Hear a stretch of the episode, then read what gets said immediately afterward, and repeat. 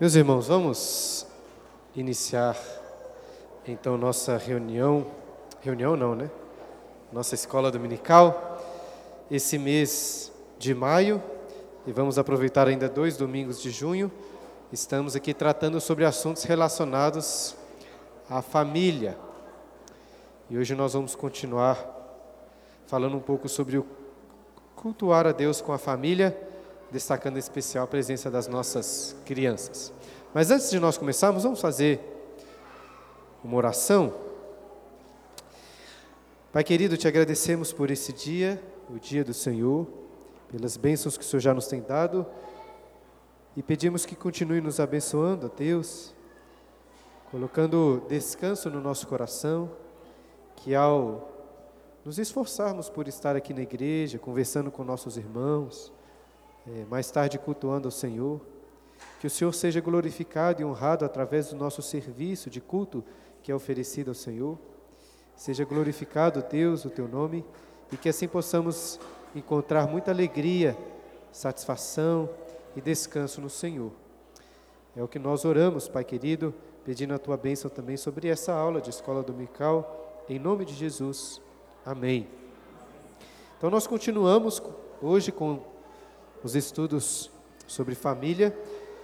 E a princípio eu tinha colocado como título desta aula Cultuando com toda a família. Até naquele cartazinho que foi divulgado estava assim. E de fato pretendo falar do culto de forma geral e de toda a família cultuando. Porém, de forma mais específica, eu queria destacar hoje a importância das crianças no culto. E por isso eu decidi mudar o título para Cultuando com as crianças. Agora, por que falar sobre este assunto? Sendo bem sincero, confesso que o motivo principal foi porque eu fui chamado para falar em uma outra igreja essa semana sobre este tema. E como sou um pouco preguiçoso, resolvi aproveitar o estudo aqui para a nossa igreja também. Mas ainda assim, creio que este vai ser um assunto muito bom para todo, todos nós. Esse assunto das crianças no culto pode parecer assim pequeno, talvez sem tanta importância, mas tenho percebido como é um assunto grandioso, muito importante para todos nós. Eu sei que a nossa igreja, desde o início, sempre teve a prática de permanecer com as crianças durante o culto público. Dessa forma, talvez nenhum de vocês aqui precise ser convencido sobre este assunto, talvez nenhum ou poucos de vocês. É, até porque imagino que há poucos aqui, talvez ninguém queira né, propor que a gente comece a fazer cultos infantis durante o culto. Mas mesmo assim, eu acho que é muito importante para toda a igreja saber bem dos motivos que nos levam a acreditar que as crianças devem permanecer no culto com os pais e não em um espaço separado para elas, como é costume em várias igrejas. E creio que os pais também serão encorajados nessa aula, né, a, a continuarem perseverando nessa tarefa difícil, muitas vezes trabalhosa, de ensinar nossos filhos a cultuar. Para mim, pelo menos, foi muito importante revisitar este assunto. Eu li alguns livros que, que me deixaram ainda mais consciente da importância das crianças no culto e também me, me esclareceram várias coisas relacionadas ao nosso papel como pais e como igreja de forma geral. E apesar desse assunto se aplicar melhor a pais com filhos pequenos de forma específica, vocês vão perceber que este é um assunto que na realidade se aplica a toda a igreja. Porque todos nós, como igreja, somos abençoados com a presença das crianças entre nós. Vamos falar um pouco sobre isso e eu espero então passar para vocês algumas dessas reflexões que foram edificantes na minha vida. Eu gostaria de começar convidando vocês abrirem suas Bíblias, ou então acompanharem ali que eu coloquei em Efésios, capítulo 3, versículo 10. Este foi o texto, um dos versículos que nós meditamos domingo passado no último sermão. Efésios 3, versículo 10, quando Paulo afirma o seguinte: Para que pela igreja a multiforme sabedoria de Deus se torne conhecida agora dos principados e potestades nos lugares celestiais. Eu já falei aqui na igreja que gosto muito de uma fala que se encontra na última das crônicas de Nárnia, intitulada A Última Batalha, em um dos episódios ali mais violentos, mais violentos de todas as crônicas. O rei Tirian de Nárnia estava lutando com o inimigo e acabou entrando pela porta de um estábulo. E percebe que por dentro daquele estábulo, o lugar era muito, era completamente diferente e infinitamente maior do que quando visto pelo lado de fora. Dentro, infinitamente maior do que visto pelo lado de fora. E nesse contexto, um dos personagens diz o seguinte: No nosso mundo, também já aconteceu uma vez que dentro de certo estábulo havia algo que era muito maior do que o nosso mundo inteiro. Eu suponho que todos vocês conseguem adivinhar a que estábulo esse personagem está se referindo, quando o próprio Deus, Criador, sustentador de, to, sustentador de todo o universo, se fez carne, nasceu como uma criança, e ele estava ali, dentro de um estábulo, deitado sobre uma manjedoura. Em alguma medida, quando eu olho para esse versículo que lemos em Efésios, sinto como se, se pudesse pensar na igreja como este estábulo, que por dentro é muito maior do que parece por fora. O apóstolo Paulo, nesse contexto, como tenho explicado para os irmãos aqui nos cultos, estava falando sobre o mistério do plano eterno de Deus para todas as coisas. E se você reparar no texto, vai notar mais uma vez que Paulo afirma que é pela igreja que a multiforme sabedoria de Deus se torna conhecida. Enfatizei bastante essa realidade no último domingo. Lembra? Disse assim: se você quisesse exibir a sua sabedoria, o quão sábio você é, o quão inteligente, o que você iria fazer? É, talvez mostrar seus diplomas de doutor, as universidades que já ensinou, os livros que já leu, os livros que já escreveu, suas habilidades, suas conquistas, reconhecimentos públicos. E Deus? Como Deus faz para exibir a sua infinita sabedoria? Ele mostra a igreja. E essa é uma realidade muito gloriosa possui diversas implicações, mas já falei sobre isso no último domingo. O objetivo hoje aqui é outro. O que eu queria que você pensasse é que hoje à noite, quando você entrar aqui pela porta da igreja, será como se você estivesse entrando dentro daquele estábulo, pois encontrará aqui algo maior, muito maior do que o nosso mundo inteiro. Não que esse edifício aqui tenha algo de especial, mas irmãos, não existe nada de mais precioso na história da sua vida, na história de todo o universo, do que o povo de Deus se reunindo em um só corpo, em Cristo Jesus, para adorar ao Senhor. Até os anjos, os principados e as potestades, como Paulo diz, estão contemplando a igreja.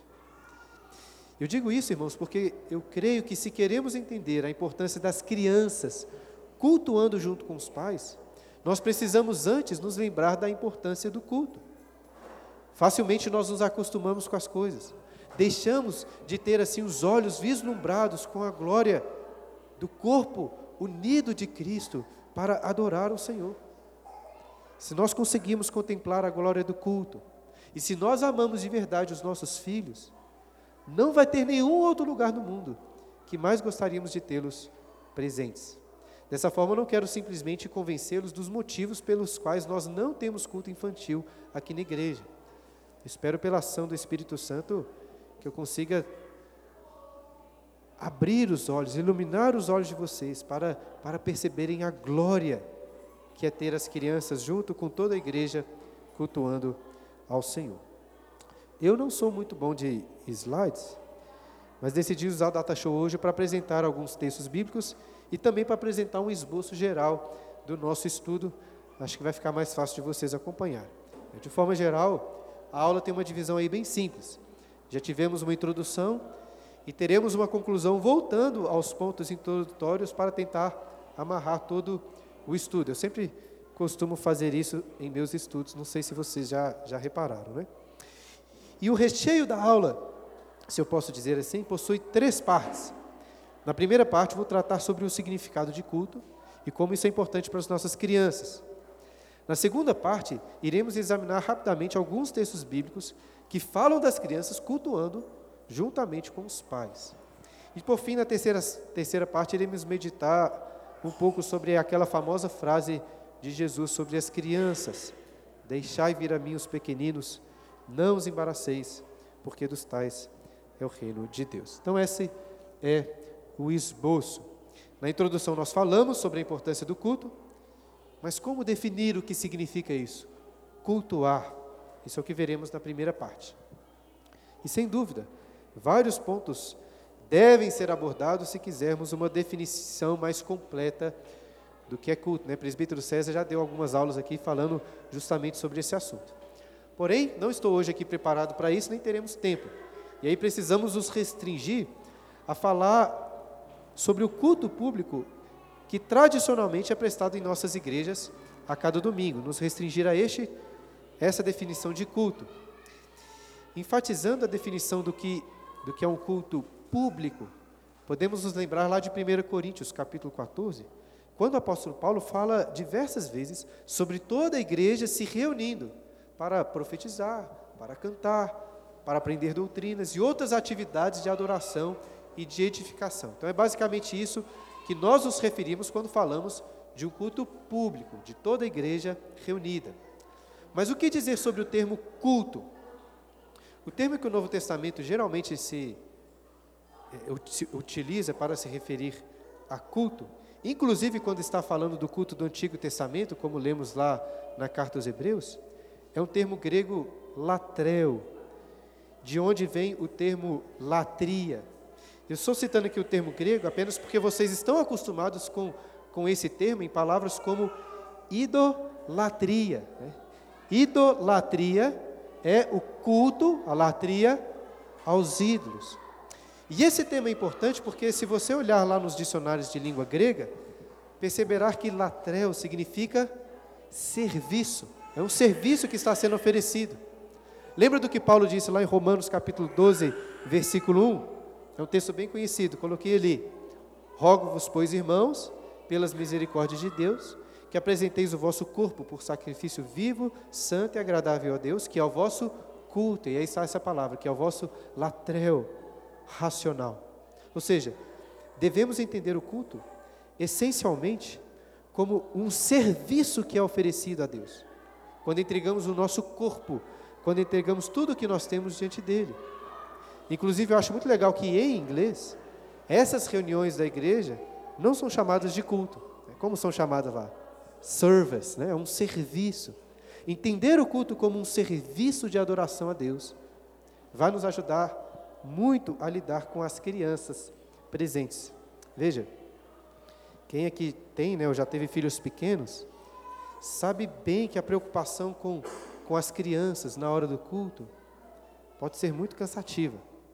Pode até tirar bastante da alegria, muitas vezes, que nós temos de vir à igreja para cultuar ao Senhor. É difícil. Imagino que isso é um sentimento comum aqui entre nós. E assim, ter os filhos no culto pode gerar a sensação dos, nos pais de que eles não estão aproveitando as bênçãos que poderiam receber se conseguissem prestar atenção todo o tempo, sem as várias interrupções constantes dos filhos, né, chorando ou fazendo alguma bagunça. Como se a gente estivesse perdendo com isso. E eu reconheço que podemos sim perder bastante, tendo de cuidar dos nossos filhos durante o culto. Eu reconheço também que as próprias crianças não vão conseguir entender muito do que está acontecendo durante o culto. Mas veja, se o culto é, em sua essência, um serviço que é oferecido a Deus, como definimos antes. A grande questão das crianças no culto não é o que eu e você, o que elas estão recebendo, mas é o que Deus está recebendo através do culto. Essa que é a grande questão. E com isso não estou excluindo o fato de que nós recebemos muitas bênçãos através do culto, nem que nós é, não devemos buscar, ansiar por essas bênçãos. Também não estou desconsiderando que o serviço que nós oferecemos a Deus de culto não é nosso propriamente, pois é Deus mesmo que antes vem até nós, nos anima e nos capacita a apresentar culto a Ele.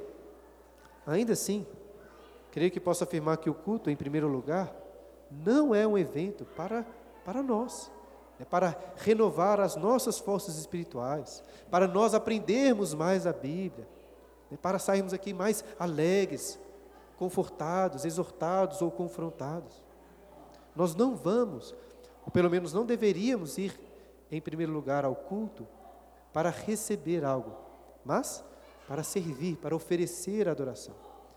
Dessa forma, se Paulo fala de apresentarmos o nosso corpo como um sacrifício vivo, santo e agradável a Deus, eu tenho certeza que Deus é glorificado através do nosso esforço, algumas vezes exaustivo, de ensinar nossos filhos a cultuarem o seu nome. Eu sei também que domingo é um dia de descanso. Mas o princípio de descanso do Shabat não é simplesmente você se assentar na igreja, se relaxar, ficar relaxado durante um culto que seja agradável, que seja edificante. Talvez muitos adultos aprenderam que devem ficar quietos na hora do culto e fazem basicamente isso, né? Viajando na hora das orações, às vezes conversando na hora das músicas, pensando em outras coisas nos momentos da pregação. E talvez a única coisa que nós tentamos ensinar nossos filhos durante o culto é a ficarem quietos. Mas isso não é culto, isso não é adoração. Muitas vezes o que estamos fazendo nos domingos, na realidade, ao invés de adorar a Deus, é levar o nome de Deus em vão, ao invés de apresentar a Ele um serviço santo e agradável. Veja, nós devemos cultuar a Deus ativamente, com nossas mentes, com nossas emoções, com nossas afeições, e devemos nos esforçar para ensinar nossos filhos a fazerem isso.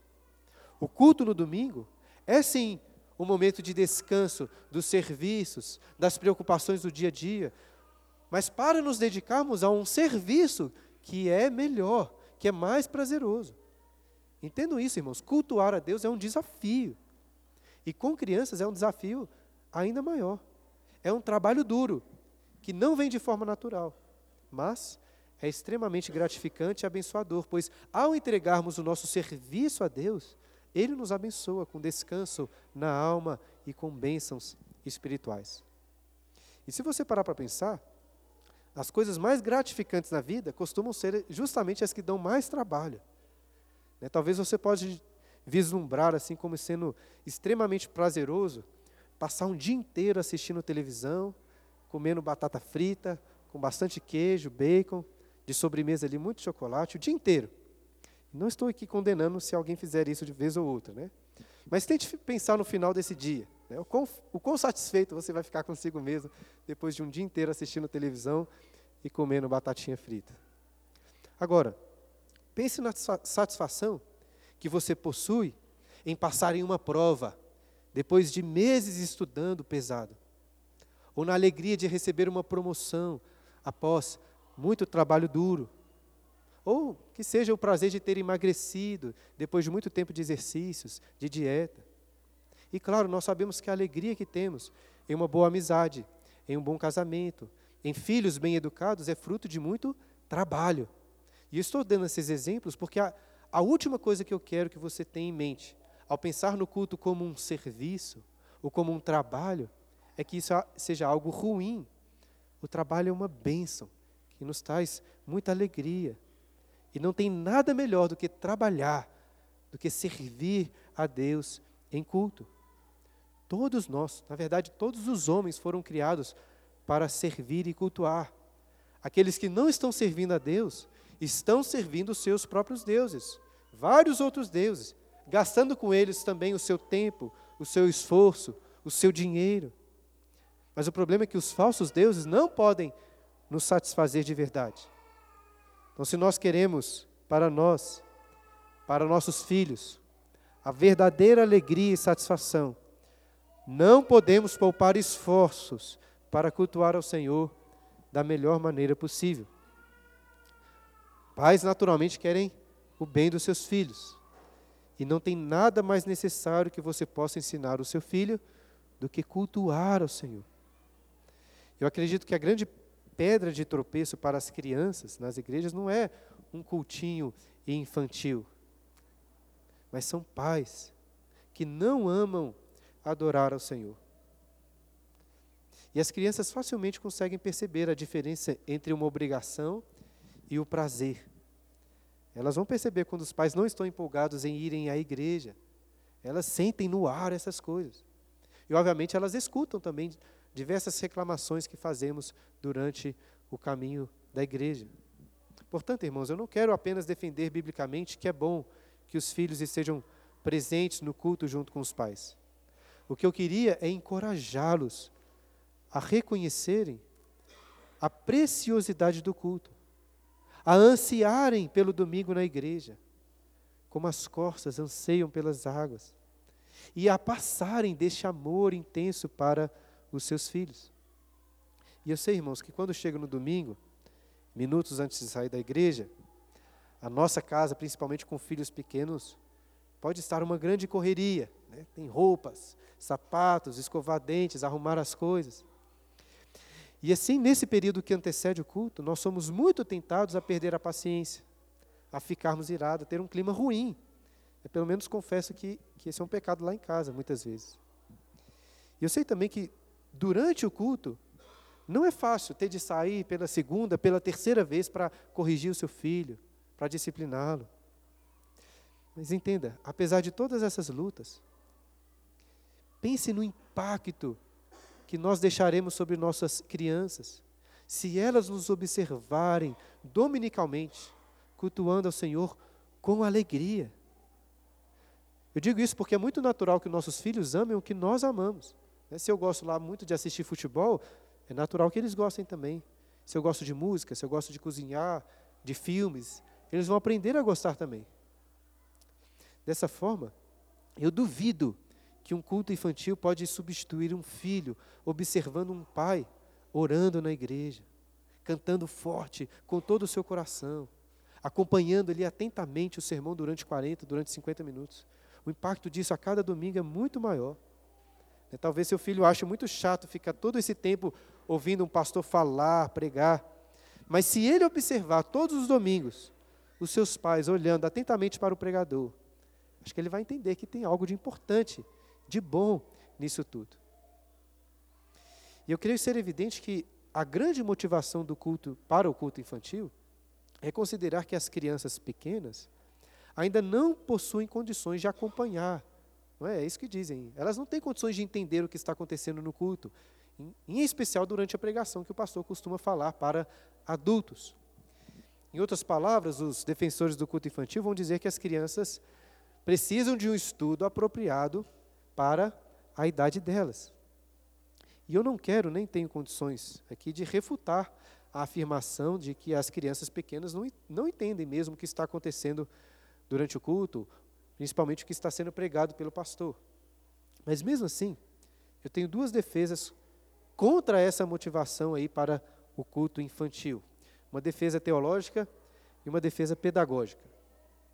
A defesa teológica tem a ver com o que acabamos de de meditar sobre o culto, como sendo primariamente um serviço de adoração a Deus. Isso significa que é um erro considerar o, aspecto educacional, o aspecto pedagógico do culto, acima do seu aspecto litúrgico, do culto em si.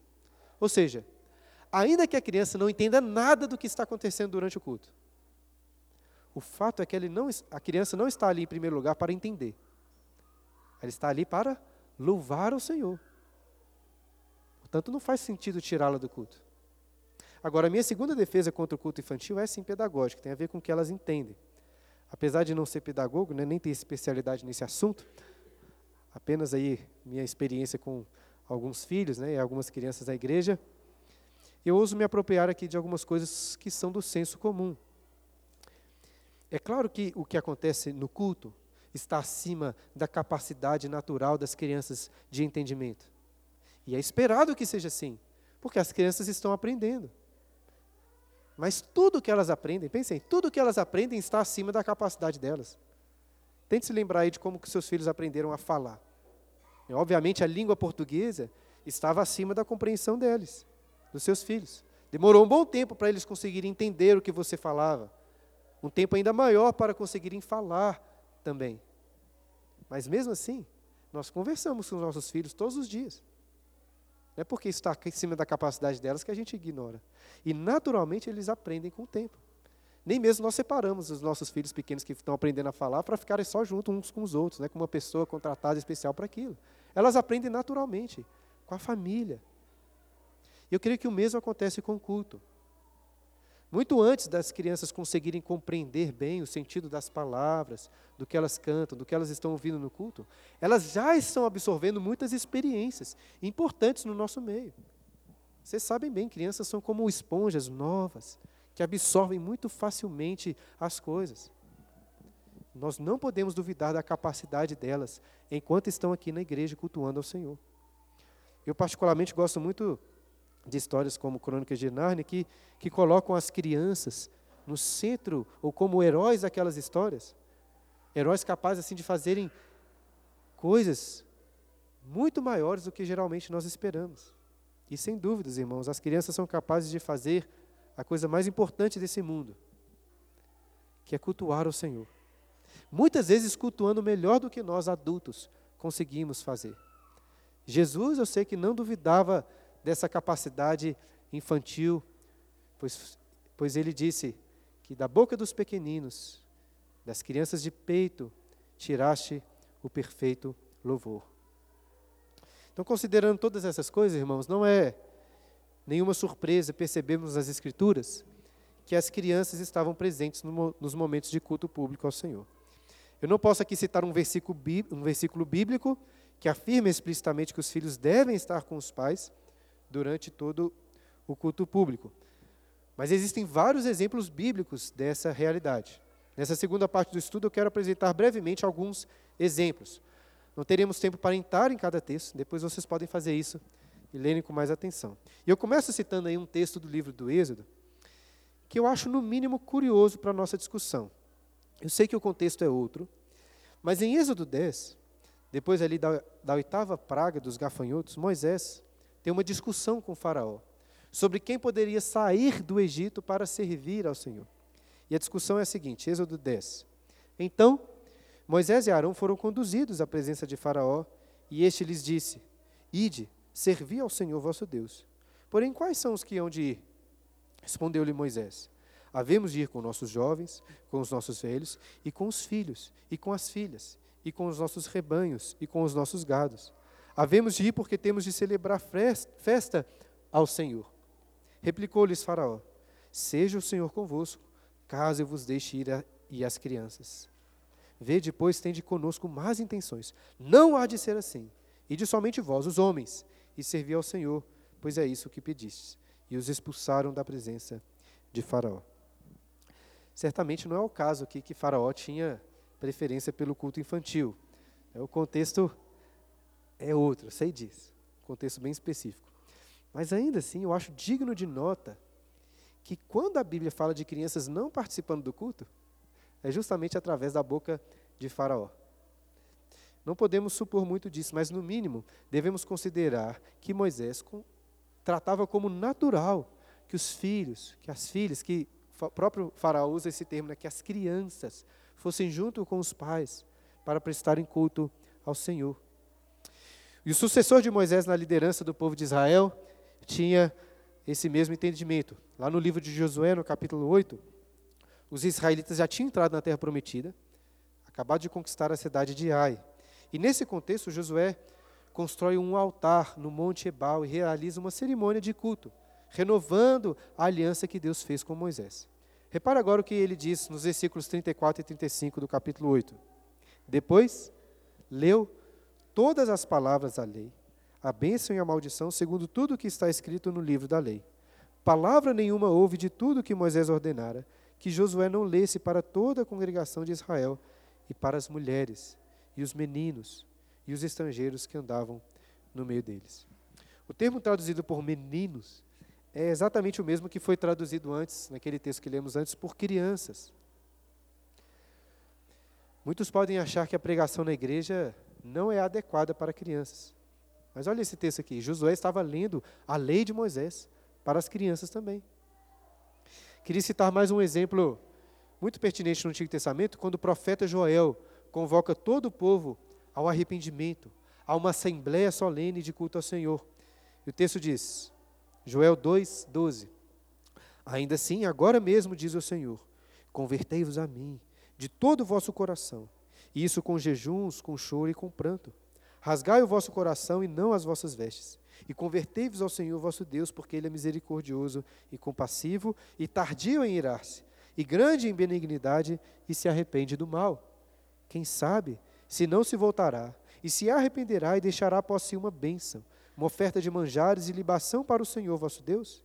Tocai a trombeta em Sião, promulgai um santo jejum, proclamai uma assembléia solene, congregai o povo, santificai a congregação, ajuntai os anciãos, olha aí, reuni os filhinhos e os que mamam.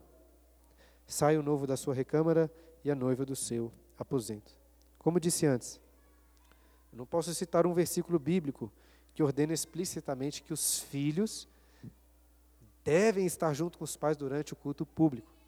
Mas espero que esses textos que foram citados já tenham sido suficientes para provar que as crianças estavam sim presentes nos cultos, nas assembleias solenes do povo de Israel. Até mesmo, como lemos aí, os bebezinhos de colo, aqueles que ainda mamavam no peito. E todos, inclusive as crianças, independente do que conseguiam discernir, estavam sendo convocadas ao arrependimento, à santificação. E por que será que as crianças, até os bebezinhos, estavam presentes? Porque, irmãos, desde o início, quando Deus escolheu um povo para si, através de Abraão, Deus estabeleceu a sua aliança não com adultos apenas, mas para com os seus filhos. Lá em Gênesis 17, quando o Senhor institui a circuncisão dos filhos ao oitavo dia, ele disse a Abraão: Estabelecerei a minha aliança entre ti e a tua descendência no decurso das suas gerações, aliança perpétua para ser o teu Deus e da tua descendência, marcando filhos ao oitavo dia. E dessa forma, quando chegamos ao Novo Testamento, não é estranho supor que as crianças também estavam presentes nas reuniões da igreja. E nós podemos deduzir que elas de fato estavam presentes quando lemos duas cartas que Paulo escreveu para serem lidas nas igrejas. Eu digo isso porque tanto em Efésios como em Colossenses, Paulo separa uma parte específica da carta para se dirigir às crianças. Vou começar pela referência em Colossenses, capítulo 3, versículo 20, que diz: Filhos, em tudo obedecer a vossos pais, pois fazê-lo é grato diante do Senhor. E depois em, em, em Efésios ele diz: Filhos, obedecer a vossos pais no Senhor, pois isso é justo. Honra teu pai e tua mãe, que é o primeiro mandamento com promessa, para que te vá bem e sejas de longa vida sobre a terra. E vós, pais, não provoqueis vossos filhos a ira, mas criais na disciplina e na admoestação do Senhor. Eu fiz questão também de citar o versículo 4 para mostrar que Paulo tinha em mente crianças pequenas, porque eram filhos que estavam sendo ainda criados pelos pais. E eu também chamo a sua atenção para o fato de que, para Paulo ensinar as crianças, ele não se dirige aos pais diretamente para que os pais as ensinem. Paulo se dirige diretamente aos filhos. Nas duas cartas ele começa, filhos. Ou seja, só faz sentido Paulo escrever dessa maneira se ele esperasse que as crianças estivessem presentes durante a leitura da carta. E para quem está acompanhando aqui a exposição aos Efésios durante os cultos, sabe que, que as crianças só iriam ouvir a parte que é dedicada a elas depois de ouvirem sobre várias doutrinas complexas eleição, predestinação, os eternos decretos de Deus, os mistérios que foram revelados. Então, se hoje nós podemos ficar, às vezes, muito preocupados, se a pregação está muito acima da capacidade de compreensão das crianças, eu não sei se Paulo estava tão preocupado com isso. Agora, se tem algo que Paulo estava muito preocupado, é com a unidade da igreja. Naquele texto de Efésios 3, que lemos do, logo na introdução, em que Paulo fala da sabedoria de Deus sendo manifestada pela igreja. O grande tema que Paulo tinha em mente era a unidade da igreja. Eu espero que vocês já tenham aprendido que nesse contexto de Efésios, Paulo estava tratando da unidade entre judeus e gentios, pois agora ambos foram unidos em um único corpo, em uma única igreja. E eu sei que existem discussões entre cristãos se as crianças fazem ou não fazem parte da igreja, ou como fazem, mas nós presbiterianos defendendo, defendemos pelo que as escrituras nos ensinam, que claramente as crianças fazem parte da igreja, a ponto de nós ministrarmos a ela o sacramento do batismo. Podemos também pensar aqui no contexto da igreja de Corinto. Lembra, Paulo amava muito a igreja de Corinto, mas claramente ele escreve em 1 Coríntios indignado com o quê? Com as divisões que havia entre eles. Paulo demonstra que era um absurdo se reunir para cultuar ao Senhor enquanto havia divisão, enquanto uns não esperavam pelos outros. E para combater esses erros, ele usa a imagem do corpo, ensinando que a igreja é um só corpo, com vários membros distintos, mas que precisam uns dos outros. E eu, sinceramente, né, tenho a forte impressão de que Paulo ficaria bem chateado com as crianças sendo separadas na hora do culto separadas do corpo. Além de fazerem parte da igreja, irmãos, todos nós precisamos das crianças, como eu coloquei ali. Elas fazem parte, elas estão no, no corpo para nós nos abençoar. Pode parecer muitas vezes que elas não têm muito a contribuir, além de choro, além de bagunça, mas isso não é verdade. E permita-me dar aqui alguns exemplos de como as crianças são benéficas para nós, pais, mas veja, para toda a igreja, independente se você tem filhos ou não. Eu acho que um dos maiores pecados que nós, cristãos adultos, temos é o pecado da incredulidade. Eu tenho enfatizado bastante isso em alguns sermões. Nós professamos crer em doutrinas maravilhosas, mas na prática, nós temos dificuldade em viver no dia a dia como se essas coisas fossem realmente verdade.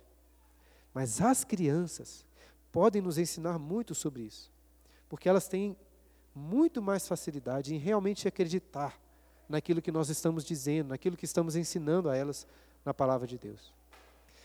Por exemplo, eu gosto muito de uma história contada pelo pastor Joel Bick, de uma menininha na igreja dele que estava tomando milkshake no banco de trás do carro dos seus pais. Eu já dos seus pais.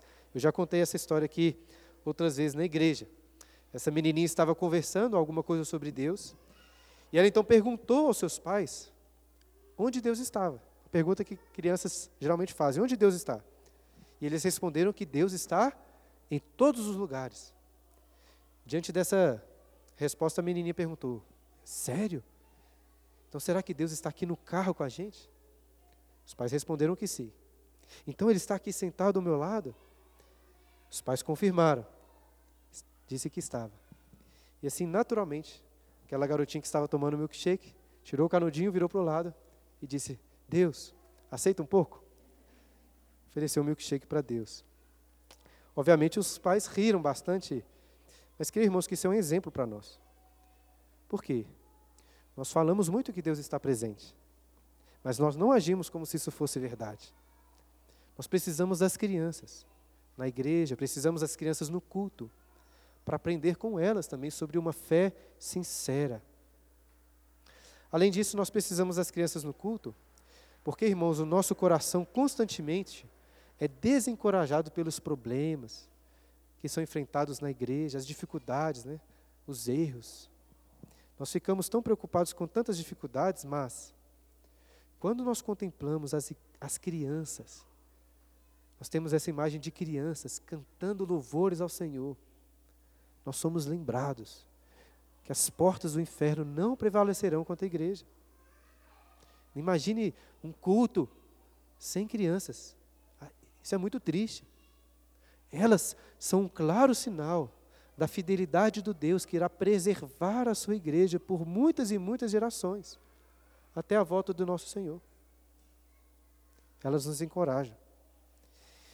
E é o próprio Jesus que melhor ensinou sobre o quanto nós precisamos das crianças. Dessa forma, por último, mas não menos importante, na terceira parte do estudo, queria ler com vocês esse texto, o Evangelho de Marcos, capítulo 10, versículos 13 a 16, que diz assim: Então, eles trouxeram algumas crianças para que as tocasse.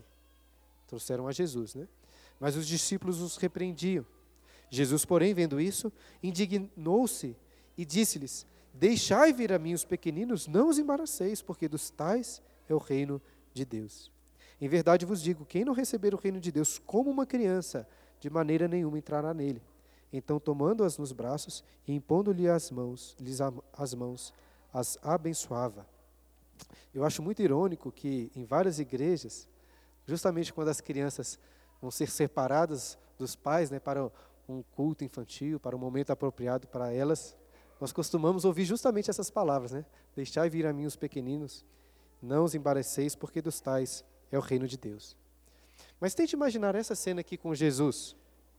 Ele estava ensinando as multidões, ensinando coisas muito importantes. Pelo contexto de Marcos, ele tinha acabado de ensinar sobre casamento, divórcio, adultério. Certamente alguém poderia dizer: isso não é um assunto apropriado para crianças.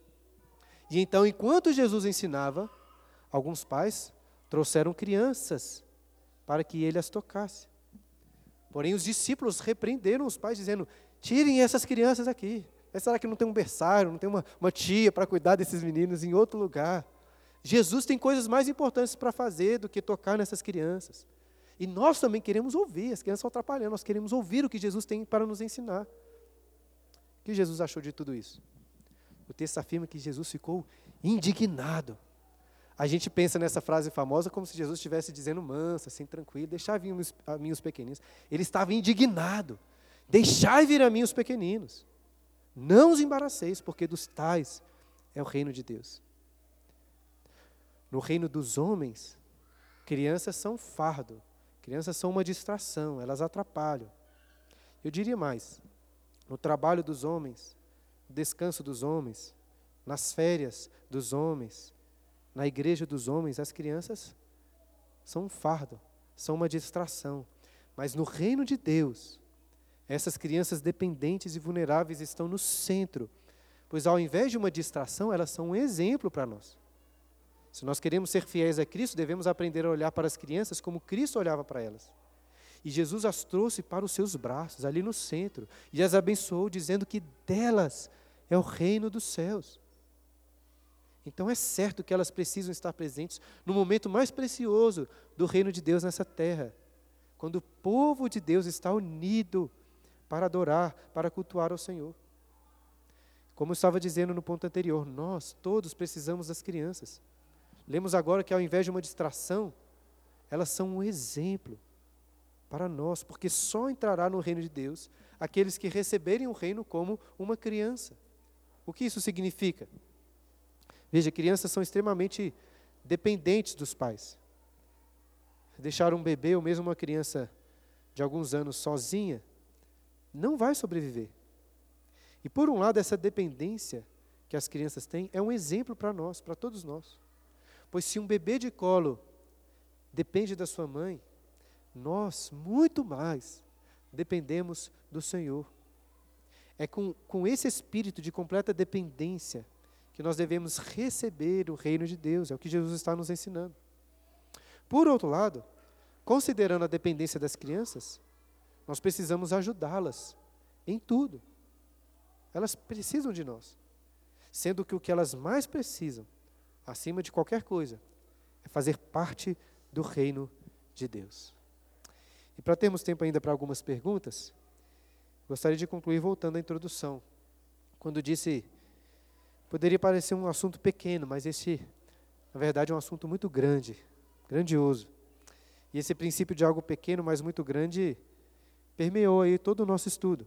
Logo no início eu citei uma fala que gosto muito nas crônicas de Nárnia, quando um dos personagens diz: No nosso mundo também já aconteceu uma vez que dentro de um certo estábulo havia algo que era muito maior do que o nosso mundo inteiro.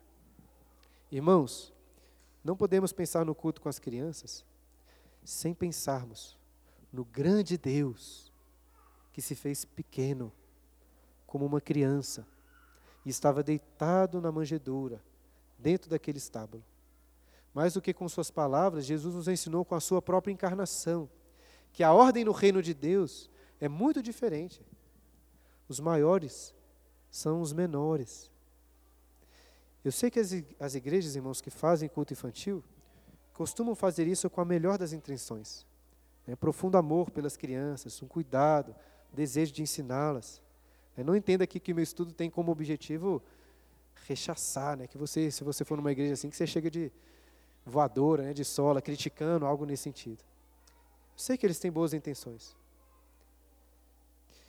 Mas eu preciso ressaltar o que a palavra de Deus nos ensina. Se fosse para alguém sair do culto, não seriam as crianças, Teria que ser nós, adultos. É, seria até o mais natural aqui na nossa igreja, né, tendo em vista o número de crianças. O reino de Deus é delas. As crianças são muito abençoadas por estarem presentes no culto. Nós, adultos, somos muito abençoados pela presença das, das crianças no culto. E, acima de tudo, Deus é glorificado com a presença de crianças no culto. Então, domingo, quando, né, hoje à noite, quando você entrar pela porta da igreja, lembre-se que é como se você estivesse entrando dentro daquele estábulo encontrará aqui algo muito maior do que o nosso mundo inteiro. Não que esse edifício tenha nada de especial, mas não existe nada de mais precioso na história da sua vida, na história deste universo, do que o povo de Deus.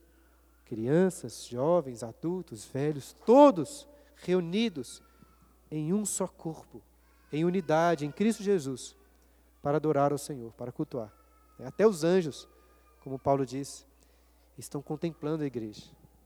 E se nós conseguirmos realmente contemplar a glória do culto, se amarmos de verdade os nossos filhos, não vai ter nenhum outro lugar do mundo inteiro que gostaríamos de tê-los presentes. Então, irmãos, graças a Deus por Jesus Cristo, pois somente através dele podemos cultuar ao Senhor. Ele é o Deus grande que se fez pequeno como uma criança, para apresentar o seu corpo como sacrifício vivo, santo e agradável a Deus, o perfeito culto racional. E assim, através do seu sacrifício, nós, nossos filhos, podemos também servir e cultuar o nosso Deus. Amém? Terminei ainda dois minutinhos aqui antes das onze. Temos doze minutos para perguntas. Enquanto eu estava estudando, lendo alguns livros, até separei algumas questões práticas. A princípio, tinha pensado em vários princípios práticos aí para os pais é, sobre instruir os filhos, como fazer. Nossa igreja até tem um, um folderzinho ali atrás, né, um cartaz com algumas orientações. Mas depois, estudando, preferi focar mais na base de tudo, que se os irmãos entenderem a base, a alegria de que é poder estarmos aqui com a igreja, tenho certeza que a prática vai vir aí e você pode perguntar depois melhor ou pode fazer alguma pergunta agora também, se você preferir. Tranquilo? Perguntas sobre as crianças aí cultuando ao Senhor ao domingo. A Renata lá atrás, Lucas. Depois a Sara. É, as crianças que saem do culto, ainda que elas estejam numa sala guiadas ali por um pastor, elas estão quebrando o quarto mandamento? Ô, Renata, é, o quarto mandamento é do descanso no Senhor, né? Você está associando isso ao culto, né? Talvez os primeiros todos ali tenham a ver com o culto ao Senhor, né? O primeiro e tudo mais. É. Veja, pelo que eu propus hoje aqui, expliquei pela palavra de Deus, eu creio que esse é um erro de fato. É um erro contra estes, estes mandamentos que nos ensinam a cultuar ao Senhor e a descansar nele. Por que entendo que é um erro? Como disse aqui, é um erro por vários motivos. Resumindo aqui, um deles tem a ver com a unidade da igreja. Separar a igreja é uma coisa estranha na Bíblia, isso não existe. Ainda que sejam as crianças. A gente fala muito de crianças, mas imagina que a gente fizesse, fizesse, pensasse assim: ah, vamos fazer agora um culto só para os novos na fé, o pessoal que está chegando, já que eles não entendem muito bem. Ou vamos fazer um culto só para os velhos. Os cultos dos empresários para o João Marcos ali, gente, só gente rica. Né? Tinha um pastor que, lá na primeira, que sempre ficava brincando. Então vamos fazer então um culto para os jovens, para os velhos, para os gordinhos como eu aqui, um culto para todo mundo. Isso não faz sentido na Bíblia. Pela unidade da igreja, isso é um erro. Mas é um erro também, eu propus aqui, teológico, porque as pessoas estão pensando mais na. priorizando a questão do entendimento. Né? Por que, que as crianças são separadas? O, o, a motivação é essa, né? Elas precisam de entender na linguagem delas, uma coisa acessível. Então, elas estão priorizando a questão educacional, pedagógica, do que em relação ao culto, à liturgia. É prioridade para nós Antes de entender, glorificar. É claro que a gente só vai cultuar de verdade à medida que a gente vai compreendendo as coisas. Mas uma criança, ela cultua o Senhor. Jesus não duvidou da capacidade delas. Então, elas estão aqui em primeiro lugar não é para entender as coisas, é para cultuar o Senhor. E é também um erro, é, falei que é um erro por causa da anuidade, e é um erro porque, acho que é isso mesmo, né? Tanto pedagógico como doutrinariamente, elas, nós estamos, quando as crianças são separadas, a igreja está cometendo um erro. Como eu disse, não quero que eu entendo a preocupação das igrejas. Infelizmente, a gente vive num contexto que essa preocupação com as crianças, de falar na linguagem delas, é muito forte. Então, é uma pressão muito grande para com o ensino delas. Mas o culto não é isso, né? Então, o culto tem a ver com as crianças, a igreja unida para adorar o Senhor. Então, acho que elas estão errando, sim. Não diria só quanto o quarto mandamento, não, que é o quarto mandamento é do descanso do Shabat, né? Mas talvez quanto o segundo, que diz respeito ao culto de forma mais específica, né? Que nós não devemos cultuar a Deus da nossa maneira, que fala o segundo mandamento é para não criarmos ídolos, né? Fazemos imagens de escultura. Então nós devemos cultuar a Deus como Ele quer ser adorado. E eu tenho certeza que Deus quer ser adorado através das crianças também, com as crianças junto com os pais. Isso é muito bom. Está respondida a pergunta? Fala, Sara. É, no caso que você citou em Efésios, quando Paulo escreve, tem algum momento que ele se volta para os filhos, certo? Ou seja, tá, é, se mostrou que está incluindo os filhos naquele momento da, da, daquela leitura, ou no caso de uma pregação. E Charles Spurgeon também, no, no livro que eu não vou lembrar o título exato, acho que é Pescadores de alguma coisa. É, não sei se é de almas de criança. Do Charles Spurgeon? É. É Pescadores de Crianças. É, ele também tem um trecho lá que ele, que eu entendi pelo menos, para eles, na hora da pregação, enfim, voltar para a criança. O que, que você acha de, de, durante a pregação também ter um momento de, seja uma aplicação, algum momento em que a criança é chamada a atenção para uhum. para pegar alguma coisa ali, para ela entender que ela também está fazendo parte. Você acha que isso é importante? Com certeza. A, durante, a, você veja, a pregação, várias vezes ela, o pregador ele vai fazendo aplicações que dizem respeito a toda a igreja, né? Então pensa em situações que as pessoas estão vivenciando e faz essa diferenciação. Não é uma pessoa que está casada, uma pessoa que está solteira. E se as crianças fazem parte da igreja, eu não acho que isso é uma ordem, né? Que todo sermão tem que ter uma aplicação para as crianças. Como nem todo sermão precisa ter uma aplicação para os jovens, para os casados ou para os não casados. Né? Não é que todo sermão você tem que fazer isso. Mas é bom que isso seja um costume, né? Que crianças em aplicações específicas sejam lembradas também para, na realidade delas, a exposição da palavra de Deus fazer sentido. Mas não é aquela. Veja, eu corro risco aqui de, de bater muito e vocês me entenderem mal. Não quero, de forma muito ruim, criticar outras igrejas. Mas existem algumas igrejas que têm um costume que eu acho até interessante, mas que não acho melhor, que é de separar um momento justamente para as crianças, né? que as crianças vão lá na frente, o pastor fala para elas e tal. Eu entendo, é legal fazer isso. Mas eu acho pior, porque eu acho que as crianças devem participar como todos participam. Igual todos, existem aplicações para todos durante a sermão, é natural que existam para as crianças também, né, quando elas estão presentes. Eu não, não vejo como muito bom separar. Agora é o momento das crianças. Né? Todo o sermão é o momento das crianças. Não é só quando eu falo, só crianças, prestem atenção aqui. Não é só aquele momento que é para elas, né? O pai, às vezes, quando eu falo isso, o pai chama atenção, e tem que chamar mesmo. Mas o pai tem que chamar a atenção do filho nos outros momentos também. Quando o filho começa a viajar, ensina o seu filho, ó, presta atenção. Não é só quando o pastor está falando para as crianças que eles têm que prestar atenção, entendeu? Então, eu acho que sim, é muito bom fazer isso, mas não acho que o, o sermão deve depender disso, como se, senão o pastor teria que ficar mais da metade do sermão separando, agora para os gordinhos, né? agora para os magrinhos, agora para os velhos, agora pra... enfim, não faz sentido a gente preocupar em dividir a igreja desse sentido sempre não. Tranquilo? Janaína. É uma questão talvez boba, mas é, tem toda essa construção em relação ao culto e a manutenção das crianças junto com os irmãos na hora do culto. Mas então, qual seria a lógica em relação à escola dominical? É, a pergunta da Jana é muito boa, porque apesar de nós não fazermos essa separação no culto à noite, nós fazemos essa separação durante a escola dominical. Né? Eu acho que o próprio título já responde bastante essa distinção que nós fazemos. Nós entendemos que o momento da escola dominical é muito distinto do momento do culto. Ainda que aqui na escola dominical possa dar um estudo que se assemelha muito a um sermão, que às vezes é um sermão mesmo, é, existe uma diferença a meu ver, muito significativa quando nós estamos, veja, convocados pela liderança da igreja para prestarmos um culto solene ao Senhor, uma, uma, uma cerimônia, né, uma celebração que é formal, que a igreja é convocada para isso, toda a igreja está unida aqui. para cultuar o nome do Senhor, para cantar louvores. Tanto, por exemplo, a escola dominical a gente não preocupa em cantar, em ficar orando, em fazer. Em, a gente não teria aqui um momento de ceia durante a escola dominical, porque aqui é uma aula. E tudo bem, na escola, nas universidades, enfim, onde que for, separar as pessoas, né, pelas categorias onde elas estão inseridas de aprendizado. Então, nós entendemos que na escola dominical é, é bom que seja isso. Não, não tem nada de mal em separar para as crianças um momento que seja adequado para elas. Não estou querendo condenar isso. Isso é verdade. Só, o que eu quis dizer é que essa separação ela não pode estar acima da importância do culto, entende? É, a, é bom que as crianças tenham um momento ali de uma aula que é dedicadas que é dedicado a uma linguagem que elas vão compreender melhor.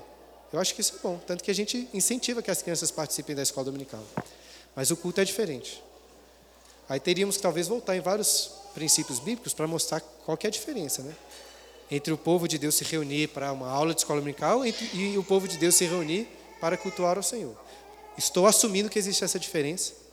E por causa dessa diferença é que no culto nós não separamos e na escola dominical não tem problema separar. Respondido? Mais alguém? A Carol aqui. Posso fazer três de uma vez? Isso deixa. é, tá. Eu vou tentar ser bem objetiva. É, a primeira pergunta que eu tenho é se é certo a gente deixar um momento é, do culto para as crianças tocarem um instrumento, ou, por exemplo, uma criança participar do grupo de louvor, ou é, fazer uma liturgia. Eu já fiz, quando eu tinha uns nove anos, é, uma liturgia. E só que a igreja que eu cresci era é, assim muito focada no ministério infantil.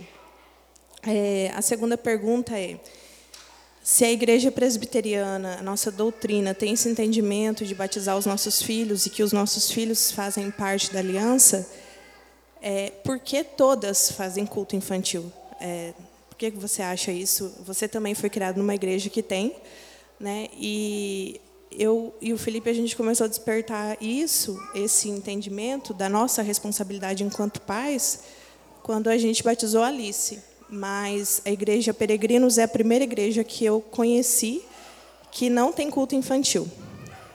É, e deixa eu lembrar. A terceira pergunta é: como pai de alguns filhos, é, o que, que você indica de forma prática? É certo a gente disciplinar fisicamente os nossos filhos porque eles não se comportaram no culto? Por exemplo, o Isaac, que é muito pequeno ainda.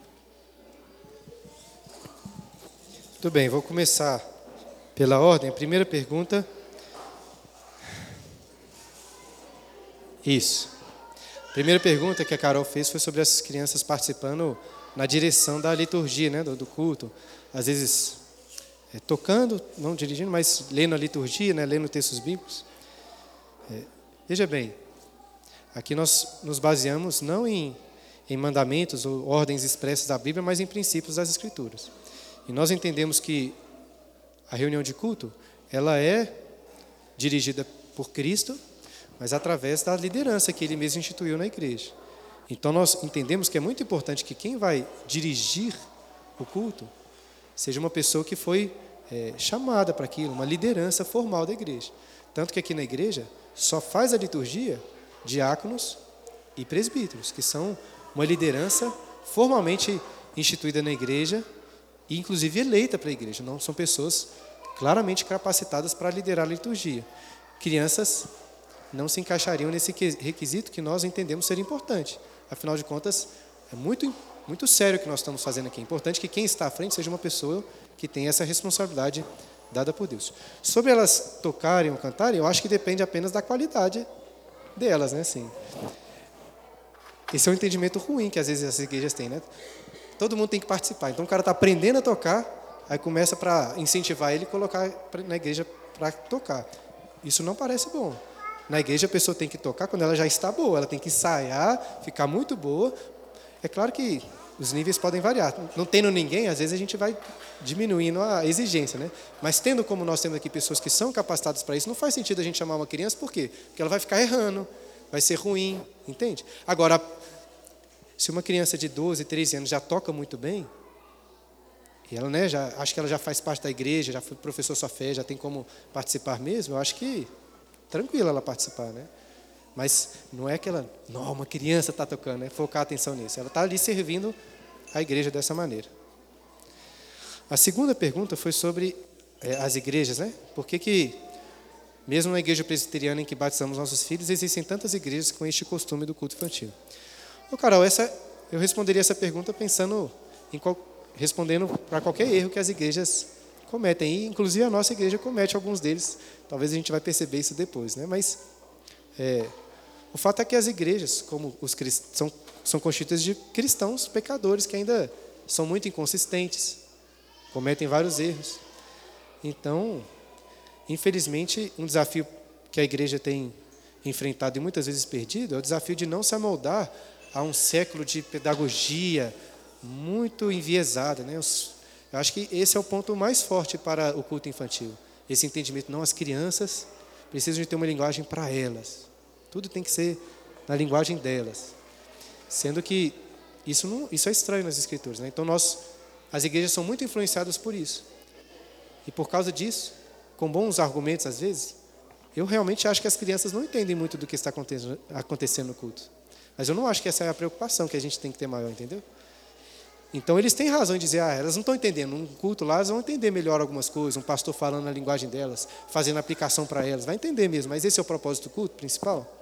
Então, como não é, a gente não faz.